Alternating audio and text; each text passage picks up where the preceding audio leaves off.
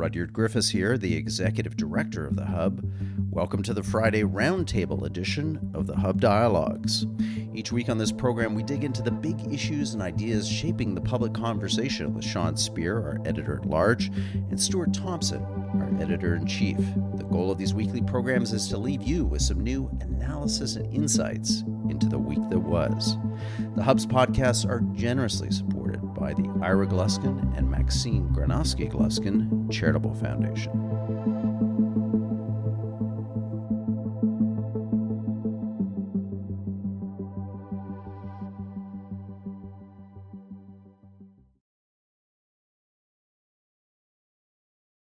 Sean, Stuart, great to be in conversation with you today, Friday, the 17th of February. So I always like want to know, guys, is winter now officially half over? Can we say that we're on the sunny side, the slope towards spring and summer?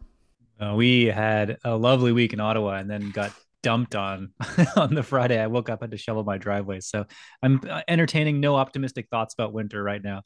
Let me just say, welcome back, Rudyard. Uh, we we missed you last week on the on the weekly roundtable. I know uh, uh, listeners will be glad to have you back to hear your takes on uh, what's been a pretty busy week in the world of Canadian policy and politics. Yeah, it sure has. And let's start with the news of today, uh, guys. So uh, we purposely put off uh, the recording of this podcast so that we could bring listeners some analysis, uh, some insights into the decision uh, by uh, the Emergencies Act Commission saying, in effect, the verdict's in. Surprise, surprise. It was kind of what we all expected. But let's unpack it because I think there are some interesting moments here. And that verdict, again, not to steal the headline here, is that the invoking of the act was appropriate. Uh, its conditions were met. Um, Stuart, let me come to you first because you are our man in Ottawa. Uh, what's your take on this? Yeah, well, if you had asked me a few days ago, I probably wouldn't have been surprised by the headline. But the fact that it came out um, on Friday afternoon before a long weekend, I admit that I got my hopes up a little bit when I heard that last night that maybe this was going to be a big newsy report. Um, but yeah, I think it's about what I expected. There's no big um, criticisms of the government, except kind of here and there on the margins. So he criticized some of the factors in the Emergency Act, like stripping people of their insurance, saying it's counterproductive and not useful. He talked about shutting down joint bank accounts, which is unfair to the spouse of the person who uh, was involved in the protests. And he actually kind of didn't really, but he did criticize a little bit uh, the prime minister's rhetoric against the protest, saying that, that was counterproductive. But I would say that most of the, uh, if, if you're talking about direct criticism of politicians, Doug Ford actually came in for worse criticism than Justin Trudeau. And uh, the Ottawa Police Service, I think, as we could have predicted, did not come out of this looking very good.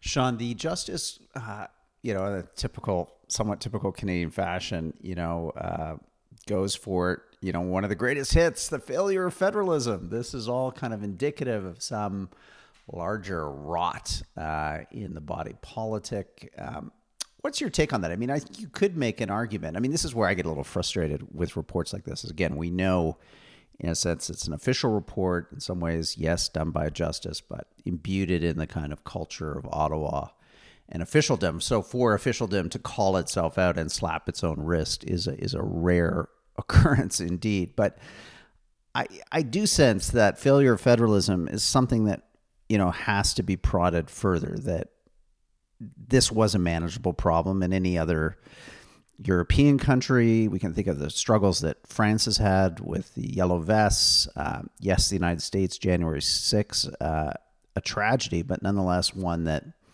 from a policing perspective, you know, they could have, should have, would have been able to control. They certainly didn't invoke the Emergencies Act. So, what's going on in Canada? Do you think there's something unique here in our proclivity to reach for these kind of maximal solutions when so-called peace order and good government uh, is in doubt. Yeah, I think that's exactly right, Roger. Uh, you know, I interpret the findings of the report to essentially say this the invocation of the Emergency Act was justified after successive governments and other actors let it become an emergency you know um uh and and so you know it, it seems to me that the the fundamental point is what were the factors that caused the emergency in the first place? And i'm going to turn to uh stuart's better half one of uh, my favorite podcast episodes so far this year. Was with canadian press journalist uh, laura osman who uh, closely followed the the hearings over the six week period or so. And she predicted this outcome uh, in our conversation. She said that the response to the, to the protests was, quote, dysfunctional from top to bottom. And I, I think that's an, an effect what the report is saying. And it comes back to a broader point, I guess, guys, that, uh, you know, I think is often reflected on this podcast and at the hub, which is there's a lot of self righteousness in Canada about our government and the kind of strength of our public sector as a key institution. And just yesterday, the Trudeau government was launching a new innovation agency that uh, is going to purportedly solve all of our innovation and productivity woes. And I think we need to have a pretty serious conversation as a as a country and society. We have a state capacity problem in Canada, so much so that when what on the face of it looks like a, a reasonable law enforcement problem uh, emerges, uh, we let it become an emergency that then enables us to invoke extraordinary legislation. Um, that's ought to be a problem, and that's not a partisan point. You know, it seems to me this is a, a represents a kind of deeper problem in Canadian society. Yeah, here, here, Sean. Well, well put, and I, I think you're exactly right. It's like we we create the conditions for our own failure. Um, so maybe at the end of the day, the act had to be invoked. I'm not so sure about that. I think there were you know, provincial the provincial police, the OPP, there were powers that could have been used, and you know, the prime minister, and maybe you're right. Ultimately, Doug Ford or somebody could have stepped forward to provide the necessary leadership. We didn't do that, and we did what is so common in Canada, which is we reached for, you know, the hammer. Um, and we found a nail. And in this case, uh, it was these protesters. They were inconvenient, they were disruptive, they were noisy, they were angry, they were decidedly politically incorrect, Stuart. I often wonder though if if I if my analysis is biased because I'm in Toronto. I didn't have the trucks on my street. And I do hear from people in Ottawa that you had to be there to understand just how chaotic and seemingly out of control this is. So I want to give the benefit of the doubt, maybe to you, Stuart, you were in Ottawa during the protests. Is there an argument, a kind of Ottawa centric argument? And I don't mean that pejoratively here, that this genuinely was out of control and the rest of the country just doesn't understand this. Yeah, out of control is not exactly how I would put it because there was just this weird malaise in the city. It was one of the strangest things I've ever experienced, not just as a reporter, but as a person living in this country.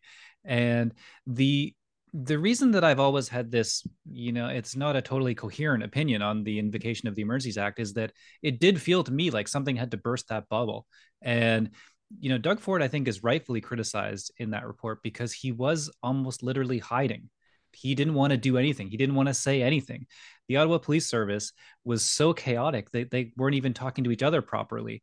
And I, I even the media at the time, I think in this report by Justice Rouleau, the media is criticized for some of the um, they were at times they were blaming protesters for things that were just normal crimes that were happening in the city at the time and i think everyone kind of lost it and i don't fully know um, how to process that because i think what sean says is absolutely correct it's that we had this cascading failure none of us handled it well and there is a part of me that thinks at last trudeau said i'm going to do this extraordinary thing and solve this problem in the city and there's a part of me that's sympathetic to that. And I think that's what you can kind of see in this report. It's not totally coherent at times. The justice is kind of feeling around for a way to justify this because it does feel justified from the perspective of someone in Ottawa. But I, on the legal question, when I listen to lawyers talk about it, it, it doesn't seem justified to me at all. So, Sean, is this it? Is this, you know, 800, 900 pages, whatever? No, sorry, 2,000 pages, 2,000 page uh, report um, 9,000 documents. Uh, that's it. We just bury this. Everyone goes back to work. Um, as I understand it, in Ottawa, there's been very little in the way of accountability in terms of, yes, police chief, uh, chief of police resigned, but beyond that, very little in the way of accountability. Um, so it's just, you know, rinse, repeat, wait for the next time, find the hammer, find the nail, start pounding away. There's different ways in which I could respond to that. Uh, respond to that, Roger. You know, one way would be uh, to highlight the need, perhaps, for more significant changes to overlapping responsibilities in our national capital. You know, do we need something like uh, a, move closer to, say, a Washington D.C. model to deal with the kind of overlapping and confusing jurisdiction between the federal government, the National Capital Commission, the City of Ottawa, etc. But I I want to take it in a different direction because I I don't think this is actually going away. In a way, the kind of energy and the anger and the grievance that was reflected in those weeks in um, in uh, February 2022, I think are still with us. We're having this conversation today, incidentally, against a backdrop of a story uh, about efforts in Alberta to nominate kind of freedom convoy type candidates across the ridings within the UCP, a, an effort of a group there called Take Back Alberta. Um, that itself was a kind of manifestation of the energy and the grievance and and anger that that came out of the COVID era. I, I, you know, we've seen ongoing protests following Prime Minister Trudeau.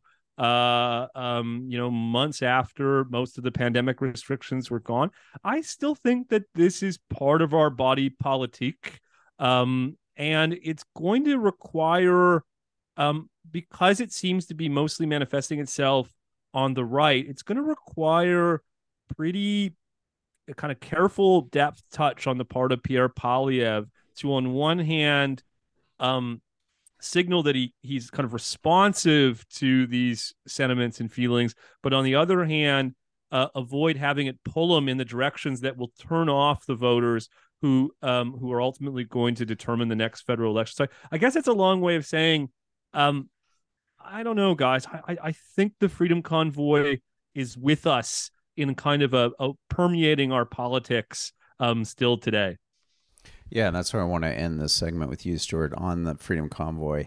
You know, again, no surprise they didn't get any kind of, you know, uh, acknowledgement. Their arguments were dismissed by the judge, et cetera, et cetera. But I just think at, at the end of the day, we do have to acknowledge that it, it wasn't a January 6th incident. It was a long, long way, thankfully, from that. So there's something positive there. Our culture doesn't have whatever kind of uh, meme ran through uh, the mall on Capitol Hill um, on January 6th of the year before, when Donald Trump effectively provoked, uh, you know, an armed insurrection against the Capitol building. So, you know, where does the convoy stand here? I mean, to some extent, I want to give them a bit of credit. You know, I mean, look, they said their demonstrations were uh, lawful and peaceful, and we can agree probably that that's not the case. But to their benefit, it wasn't January 6th. There weren't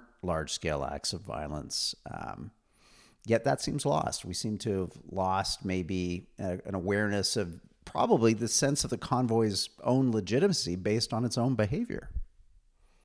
Yeah, I think that's right. I think I actually am one of those kind of representative Canadians who you know we we kept seeing these polls that would say if you take out the actions of the convoy and talk about mandates et cetera all the things they're protesting canadians were far more sympathetic than they were to the convoy itself. And you know i'm exhibit a of that. I was you know i had a four year old out of school for a preposterously long time uh, in ontario and all these mandates were starting to wear on me but I'm also allergic to disorder, especially in my own city. And so I had that kind of dual thing in my brain about, you know, how do I take this in? How do I process this? And I think most of Canadians who are center right or maybe in the center are doing that right now. And Poilievre was doing this thing where I, th- I think he felt like he could signal to those Canadians by expressing some support for the beliefs of the convoy, um, but then not the convoy. He would always have that caveat about criminality. I don't think that. I think probably what we'll see happen here is that Trudeau has realized it's too dangerous of a game to sort of try and thread this needle and pull the conservatives into this because I think he's looking like a divider more than he would like to right now. Um, so maybe this will sort of naturally ebb away. But for Poilievre, I think Sean's right. This is is one of those things where he can't look like a convoy fanatic, but he has to reflect people like me who had some genuine concerns about what was going on. You know, the commission I wish we had, the 2000 page report I wish we could dig into today would have been on the larger pandemic response because I think it will go down in history as probably one of the greatest public policy failures of our generation, virtually on any metric on public finance, on public accountability, on a whole series of mandates that ultimately, from an epidemiological perspective, I think have been largely refuted now after the fact. Yes, with 2020 hindsight, mass school closures, um, the kind of hysteria um, that you know different parties and politicians whipped up over the unvaccinated. Wow, guys, you know if you think of a commission that would be valuable, because this probably isn't our last rodeo when it comes to pandemics, that would be the commission to have. Well, look, when we come back after this break, some wild news on China. Canada China election interference. We'll dig into that in just a few moments. You're one click away from getting access to all the Hub's best analysis and insights. Visit our website, www.thehub.ca, now and sign up for our weekly email news digest. Every Saturday morning, we'll send to your inbox the cutting edge thinking and analysis of our smartest contributors on the week that was. Dive into the big issues and ideas moving the public conversation, courtesy of the Hub Again, you can grab that exclusive email newsletter right now, free of charge, at www.thehub.ca. Now back to our program.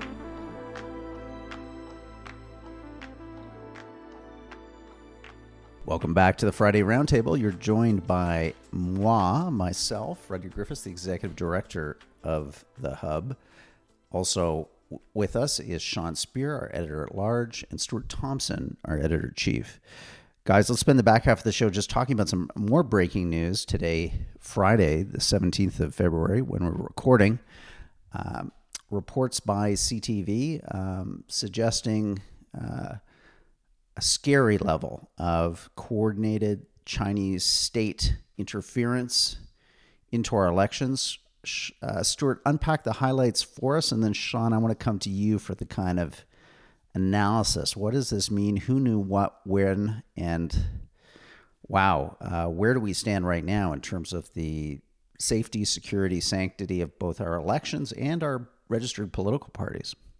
Yeah, this has been sort of a brewing story. We have covered it at the hub, which is that we right after the election, Erin O'Toole said, you know, I think China had something to do with this. And it did have the feeling of maybe a sore loser looking for something to blame or blowing up something he'd heard on the campaign trail. But um, investigative reporting from CTV and now subsequent reporting from the Globe and Mail, which is based on CSIS materials, um, show that this looks like it could be a very big deal. Um, the two things that we weren't sure, that I wasn't sure from the previous reporting, was the prime minister's denials always seem to be kind of, you know, very narrow, very particular denials.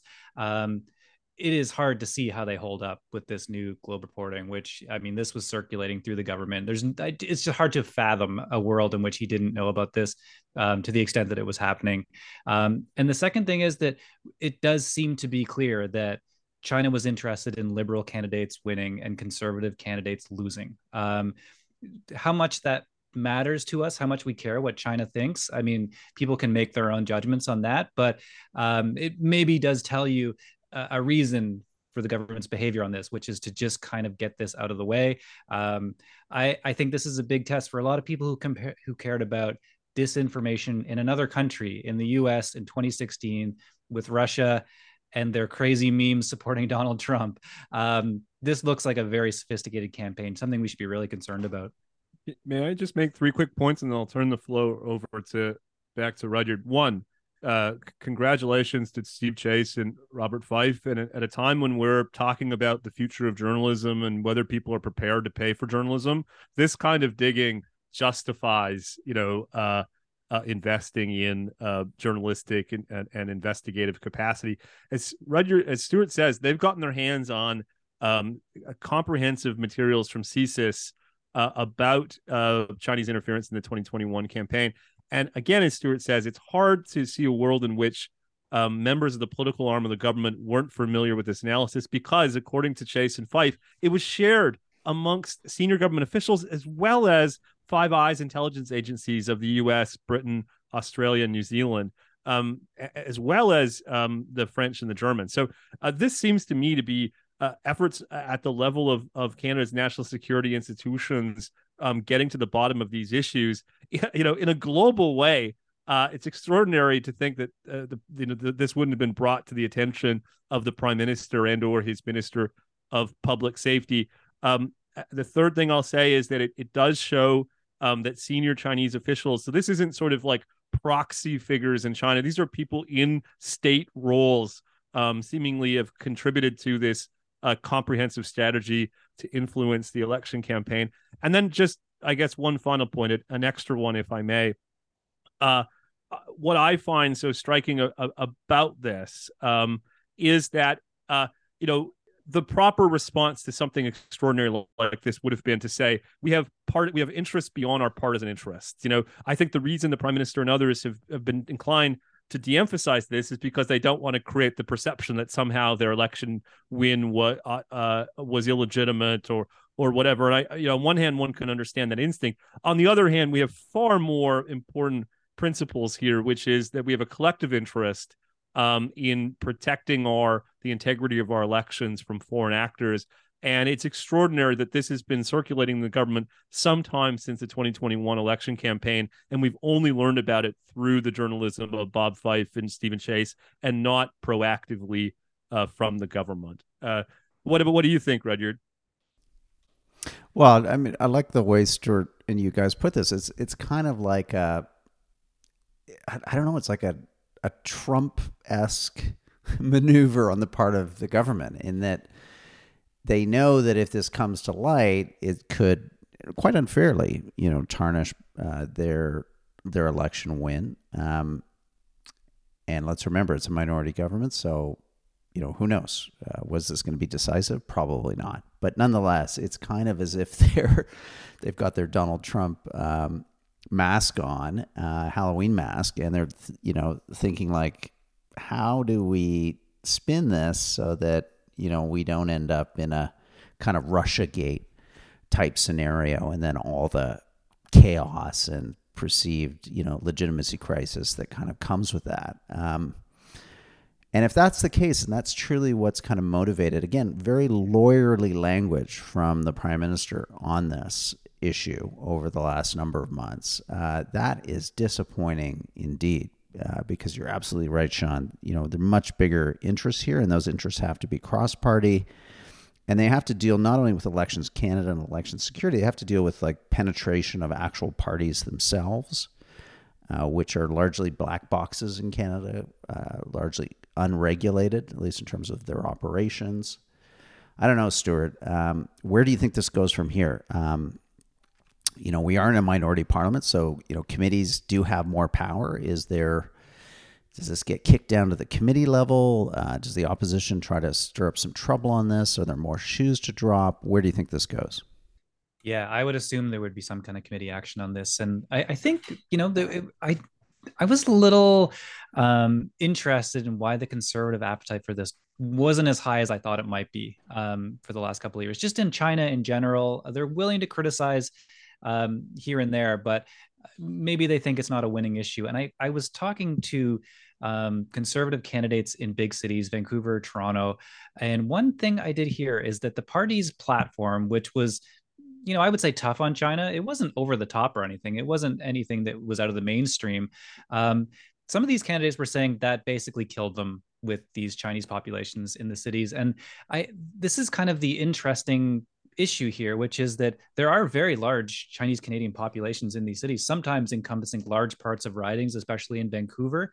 And even without state sponsored interference, um, once the chatter gets going in this kind of ethnic media or among group chats and things like that, it is really hard to rein that in. And I think the conservatives were having trouble sort of balancing that line with their broader platform, um, which I think was correctly tough on China and then selling that to some of these urban ridings. So you could make the case that maybe they shouldn't care about these urban ridings anyways because they're not going to win them. But um, it's just an interesting balance that they have to do because it doesn't take China interfering in our election to make this a hard sell um, for some of these candidates.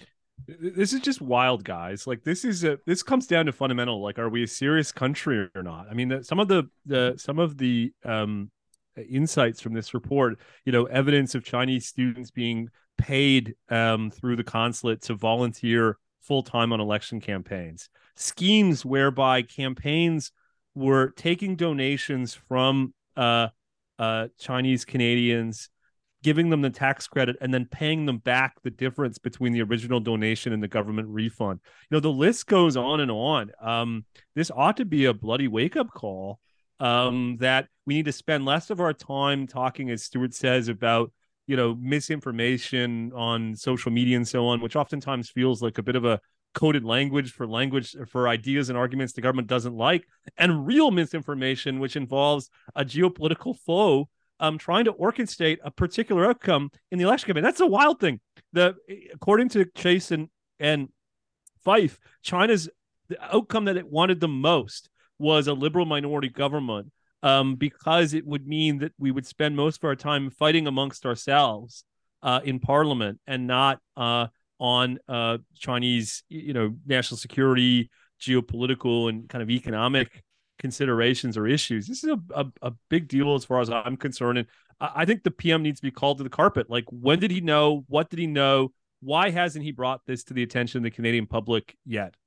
Let's just leave with some rank speculation on that very point. So, why, Stuart? I mean, they knew this was there. Yes, we've talked about the theory possibly of not getting kind of ensnared into some equivalent of Russiagate. Is that really it, though? I mean, it, to me, the the costs again that the cover up are worse than the crime would just seem obvious. And you know, the two Michaels are back. Um, why wouldn't this have been an opportunity to try to present a more unified front on China, to try to, you know, rally the other parties into some kind of consensus policy. I don't know. There's so many other ways this could go as opposed to this seemingly, again, lawyerly, secretive, um, maybe possibly deceptive narrative that's come out of PMO. Yeah, and one thing we know from our own polling at the hub is that the public is on board if you want to get tough on China. It's not a hard sell. And one thing about the prime minister is that he has kind of maintained this feeling that he has to be very delicate with China. Um, I genuinely don't know where that is coming from. I don't know if it's just his predisposition to that or if there's some sort of larger strategic aim there, but um, they just don't want to go down that road. And I, you can imagine Sean's theory of maybe we bring everyone together this becomes a nonpartisan thing where we're all working together. The prime minister looks like a leader there. He looks like he's beyond partisanship, and it's probably good for him in a partisan way, anyways. So I, I it is a very strange thing, and we always we've been sort of furrowing our brows about this for two years now. I think why does the prime minister continue to have this uh, soft spot here? Um, so uh, your guess is as good as mine. I think this is going to really. I can't imagine this goes away and it's the kind of thing that when the next election rolls around is going to be an extremely salient issue because at that point we're going to be worried about it again. So um, it'll be great to see. I I just my sense is that this prime minister is not going to change his disposition on China. I just don't see it going anywhere, and um, that could be a big opening for the conservatives, especially when the election starts. Can I just weigh in quick, guys, on yeah, some yeah. of that? Um, it invokes in my mind the master's dissertation of the Hub's podcast producer Amal Attar Guzman, which documented the extent to which foreign policy and geopolitical issues don't tend to loom large in election campaigns.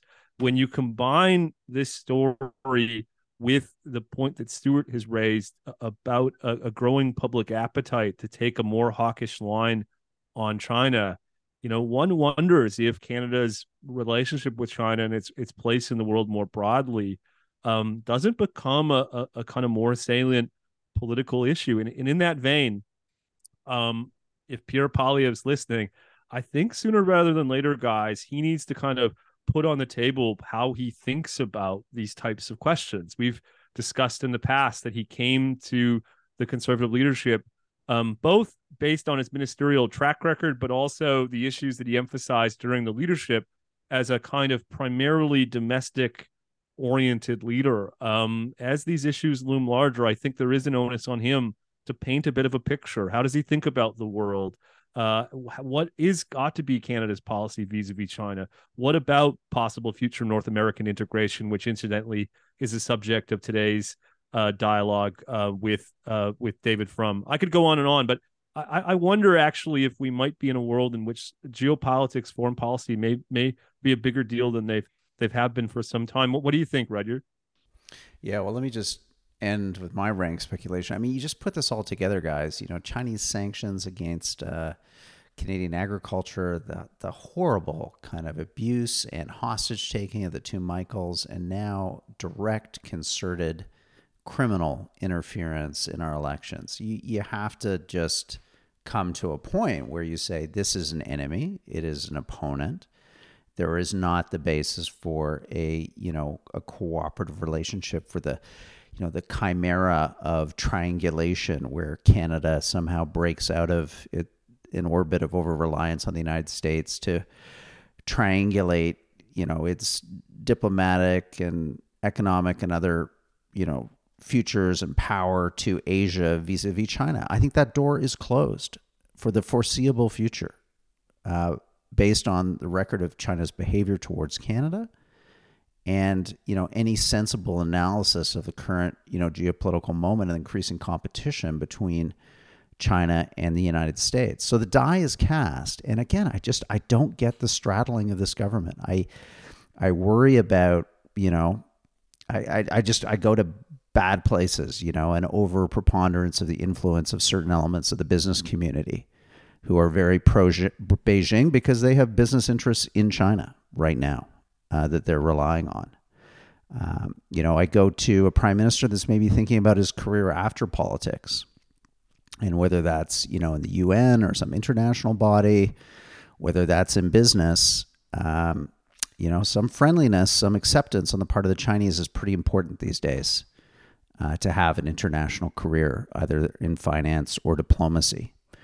Um, that's a shitty motive to ascribe to somebody, but what, what else explains it? What it's it's just dumbfounding to me.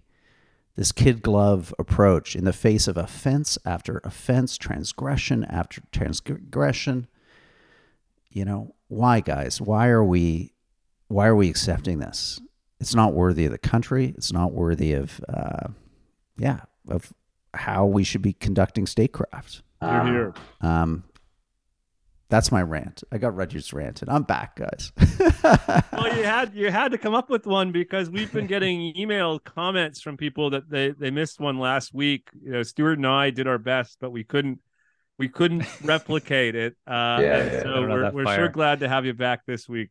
Can I just say, guys, I previously mentioned reporting by CTV. I meant reporting by Sam Cooper at Global. So sorry to Sam. That it was he did some great stuff. So I don't want to make sure I didn't get that wrong. Yeah, ditto. I think I mentioned CTV too because I think wasn't some of the original reporting done by CTV. Anyway, it's it's it's a team effort, and Sean is right. Kudos to elements of the Ottawa Press Bureau um, that do that do hold government to account. That do show you know this critical role that journalism plays, holding you know truth truth to power. Um, kudos to them. Well done, guys. Okay, we'll do this all again next Friday. In the meantime, enjoy your weekend. Thank you for listening to the Friday Roundtable edition of the Hub Dialogues. I'm Rudyard Griffiths, the Executive Director of the Hub. I've been in conversation with Sean Speer, our editor at large, and Stuart Thompson, the Hub's editor in chief. This program is produced and edited by Amal Attar Guzman. You can access a video version of this recording anytime on YouTube. Simply search for The Hub or The Hub Canada. You can also get video and audio versions on our website at www.thehub.ca. And finally, you can subscribe to the Hub's podcast feed on virtually any audio platform. We've got all kinds of terrific conversations featuring some of the world's sharpest minds and brightest thinkers discussing the big issues and ideas transforming our world.